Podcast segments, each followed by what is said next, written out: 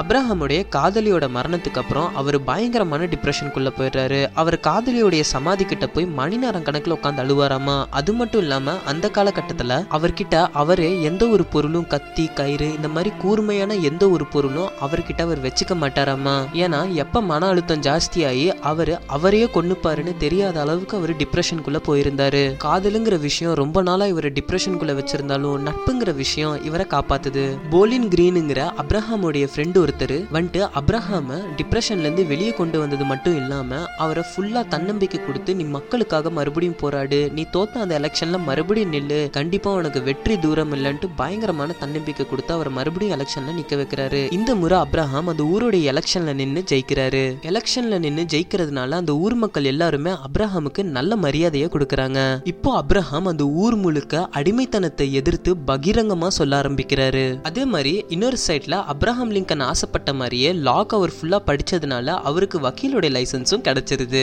இவருக்கு வக்கீலுடைய லைசன்ஸ் கிடச்சி இவர் வக்கீல் ஆகுறதுனால இன்னொரு நல்ல பெரிய வக்கீலான ஸ்டூவர்ட்டோடைய நட்பு இவருக்கு கிடைக்குது. இப்போ அப்ரஹாமும் ஸ்டூவர்ட்டும் சேர்ந்து கோர்ட்ல நிறைய கேசஸை வாதாடி நிறைய வெற்றிகளை பார்க்குறாங்க. ஆனால் கொஞ்ச நாள் கழிச்சு ஸ்டூவர்ட் அப்ரஹாம் கூட வாதாடாம தனியாக போயிடுறாரு. அதனால நிறைய கேசஸை அப்ரஹாம் தோக்க ஆரம்பிக்கிறாரு. எதனாலனா எந்த ஒரு கேஸ்லயும் அப்ரஹாம் அவருடைய ஃபீஸை வாங்க மாட்டாராமா? ஏன்னா அவர் எடுக்கிற எல்லா கேஸும் ஏழைங்களுக்கு சாதகமா தான் எடுத்துட்டு இருப்பாராமா அதனால ஏழைங்களால அவ்வளவு பணத்தை கொடுக்க முடியாத காரணத்தினால அவர் எந்தவித ஃபீஸையும் அவர் கிளைண்ட்ஸ் கிட்ட இருந்து வாங்க மாட்டாரு. இதனால அவருக்கு ஒரு மன அமைதி கிடைக்கிறது மட்டும் இல்லாம அவர் வாதாடின ஒரு கேஸ்ல கூட அவர் பொய்யான சாட்சி சொன்னதே இல்லையாமா? இந்த வக்கீலுடைய ஃபீல்ட்ல அவர் பெருசா லாபத்தையும் வெற்றியும் பார்க்கலனா கூட அவர் மன திருப்திக்காகவும் ஏழை மக்களுக்காகவும் அவர் இருபது வருஷம் இந்த வேலையை பார்த்திருக்காரு. அந்த இருபது வருஷத்துல அவர் நேர்மையையும் நீதியையும் நிதானத்தையும் பார்த்து ஆச்சரியப்படுற மாதிரி நிறைய விஷயங்கள் நடந்திருக்கு அதுல ஒண்ணு ஒரு முறை ஒரு ஏழை வயசான பாட்டியோடைய நிலத்தை அந்த ஏரியாவோட பெரிய ரவுடி ஒருத்தன் ஆக்கிரமிப்பு பண்ணிடுறான். அந்த கேஸ அப்ரஹாம் லிங்கனும் அவர் ஃப்ரெண்டு வக்கீலும் பாட்டிக்கு சாதகமா கோர்ட்ல எடுத்து வாதாடுறாங்க. வாதாடி அந்த பாட்டிக்கு நியாயத்தை வாங்கி கொடுத்தது மட்டும் இல்லாம அந்த ரவுடிக்கு தண்டனையும் வாங்கி கொடுக்குறாங்க. இந்த கேஸ் வெற்றிகரமா முடிஞ்ச உடனே அப்ரஹாம் லிங்கனுடைய ஃப்ரெண்டு வக்கீல் அவர்கிட்ட சந்தோஷமா வந்து சொல்றாரு அப்ரஹாம் இந்த கேஸை நம்ம ரெண்டு பேரும் சக்சஸ்ஃபுல்லா முடிச்சு கொடுத்ததுனால அந்த பாட்டி எவ்வளவுதான் ஏழையா இருந்தாலும் நம்மளுடைய ரெண்டு பேருடைய வக்கீல் ஃபீஸையும் ஃபுல்லா அந்த பாட்டி கொஞ்சம் கூட மிச்சம் வைக்காம கொடுத்துருச்சு. இதை கேட்ட அப்ரஹாம் சொல்லியிருக்காரு அந்த அம்மா ஏற்கனவே ஏழ்மையில வாடிட்டு இருக்கு அதோடைய காசை வாங்கி நான் சாப்பிட்றது பசியில சாகிறது மேல்னு நினைக்கிறேன். வேணும்னா உன்னுடைய காசை இதுல இருந்து எடுத்துக்கோ என்னுடைய காசை கொண்டு போய் ஃபுல்லா அவங்க கிட்ட ரிட்டர்ன் பண்ணிருன்னு அப்ரஹாம் அதுல இருந்து ஒரு பைசா கூட வாங்கல. இந்த சம்பவத்துல இருந்து நம்ம தெரிஞ்சுக்க வேண்டிய விஷயம் உண்மையான தலைவன் தலைக்கு இவ்வளோன்னு கொடுத்து தலைவனாகிறவன் இல்ல.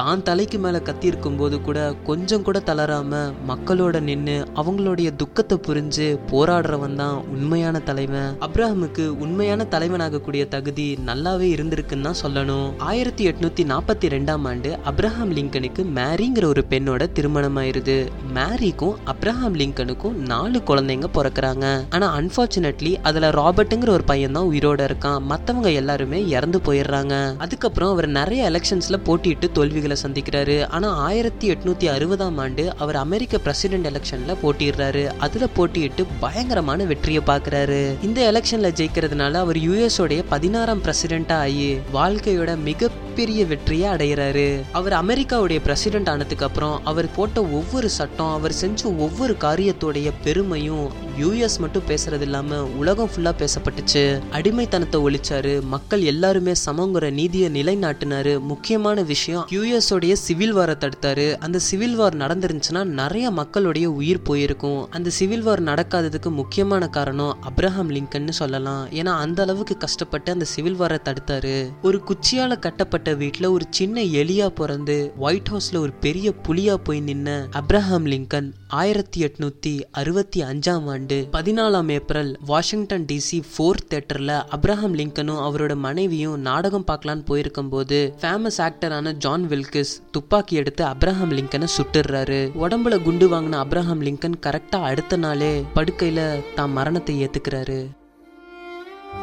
ஒற்றுக்கொள்கிறேன். என் வாழ்க்கையில் நான் மிகவும் நிதானமாக நடந்தேன் என்று ஆனால் என்றும் முன்வைத்த காலை பின்வைத்து நடந்ததில்லை. ஒற்றுக்கொள்கிறேன் வாழ்க்கை மிகவும் கடினமானதுதான். ஆனால் அதை முழுமையாக வாழ்ந்து பார்த்தால்தான் தெரிகிறது அது மிகவும் அழகானது என்று. ஒற்றுக்கொள்கிறேன் என் வாழ்க்கையில் அனைத்தும் என்னை கைவிட்டு என்னை தனிமரமாக்கியது. ஆனால் ஒருபோதும் நான் என் தன்னம்பிக்கையை கைவிடவில்லை. மற்றோருக்கு நல்லது செய்தால் நம் மனசாட்சி நல்லதை மட்டும்தான் உணரும். அதுவே எனது நம்பிக்கை. மற்றோருக்கு தீங்கு செய்தால் நாம் மனசாட்சி உணர்வதற்கு தீங்கை தவிர வேற எதுவும் மிஞ்சாது. அதுவே எனது மதம். ஸோ கைஸ் இவ்வளோ பெரிய அப்ரஹாம் லிங்கனுடைய ஸ்டோரியிலேருந்து நம்ம தெரிஞ்சுக்கிட்ட சின்ன விஷயம் என்னன்னு பார்த்தோன்னா வல்லவனுக்கு புல்லும் ஆயுதம் நம்ம ஏதாவது பெரிய விஷயத்த அச்சீவ் பண்ணணும்னு ஆசைப்பட்டுட்டோம்னா அதுக்கு தேவையானது பணம் இல்லை அதுக்கு தேவையானது புகழ் இல்லை அதுக்கு தேவையானது சொந்தக்காரங்க இல்லை அதுக்கு தேவையானது ரெண்டே விஷயம்தான். ஒன்று முழுமையான ஆர்வம் இன்னொன்று முழுமையான தன்னம்பிக்கை. இந்த ரெண்டு விஷயம் இருந்தால் போதும் கண்டிப்பாக ஏறி மேலே வந்துட முடியும்ட்டு அப்ரஹாம் லிங்கனுடைய ஃபுல் பயோகிராஃபிலேருந்து கண்டிப்பாக தெரிஞ்சுக்கிட்டு இருந்திருப்பீங்க. இதே மாதிரி நீங்கள் மோட்டிவேஷனாகவும் இன்ஸ்பிரேஷனாகவும் லெஜண்ட்ஸோடைய பயோகிராஃபியை தெரிஞ்சுக்கணும்னு ஆசைப்பட்டீங்கன்னா ஆங்கர் அப்ளிகேஷனாக இருக்கட்டும் இல்லை ஸ்பாட்டிஃபையாக இருக்கட்டும் இல்லை கூகுள் பாட்காஸ்ட்டாக இருக்கட்டும் அதில் எம்டிசெட் தமிழுங்கிற ஐடியை விசிட் பண்ணி நீங்கள் கண்டிப்பாக கேட்கலாம். ஸோ அது மட்டும் இல்லாமல் நான் இன்ஸ்டாகிராம்லேயும் இப்போ என்னுடைய ஆடியோஸை அப்லோட் பண்ணிட்டு வரேன். So same at எம்டிசெட் underscore தமிழுங்கிற ஐடியை விசிட் பண்ணி நீங்கள் அங்கேயும் என்னுடைய ஃபுல் ஆடியோஸை ஐஜி டிவியில் கேட்கலாம். உங்களுக்கு என்னுடைய ஆடியோஸ் பிடிச்சிருந்தா கண்டிப்பாக உங்களுடைய சப்போர்ட்டை எனக்கு கண்டினியூஸாக கொடுங்க. பிடிக்கலையா? கண்டிப்பாக உங்களுடைய கமெண்ட்ஸை தெரிவிங்க. அன்டில் தென் உங்களிடமிருந்து விடைபெறுவது உங்கள் எம்டிசெட்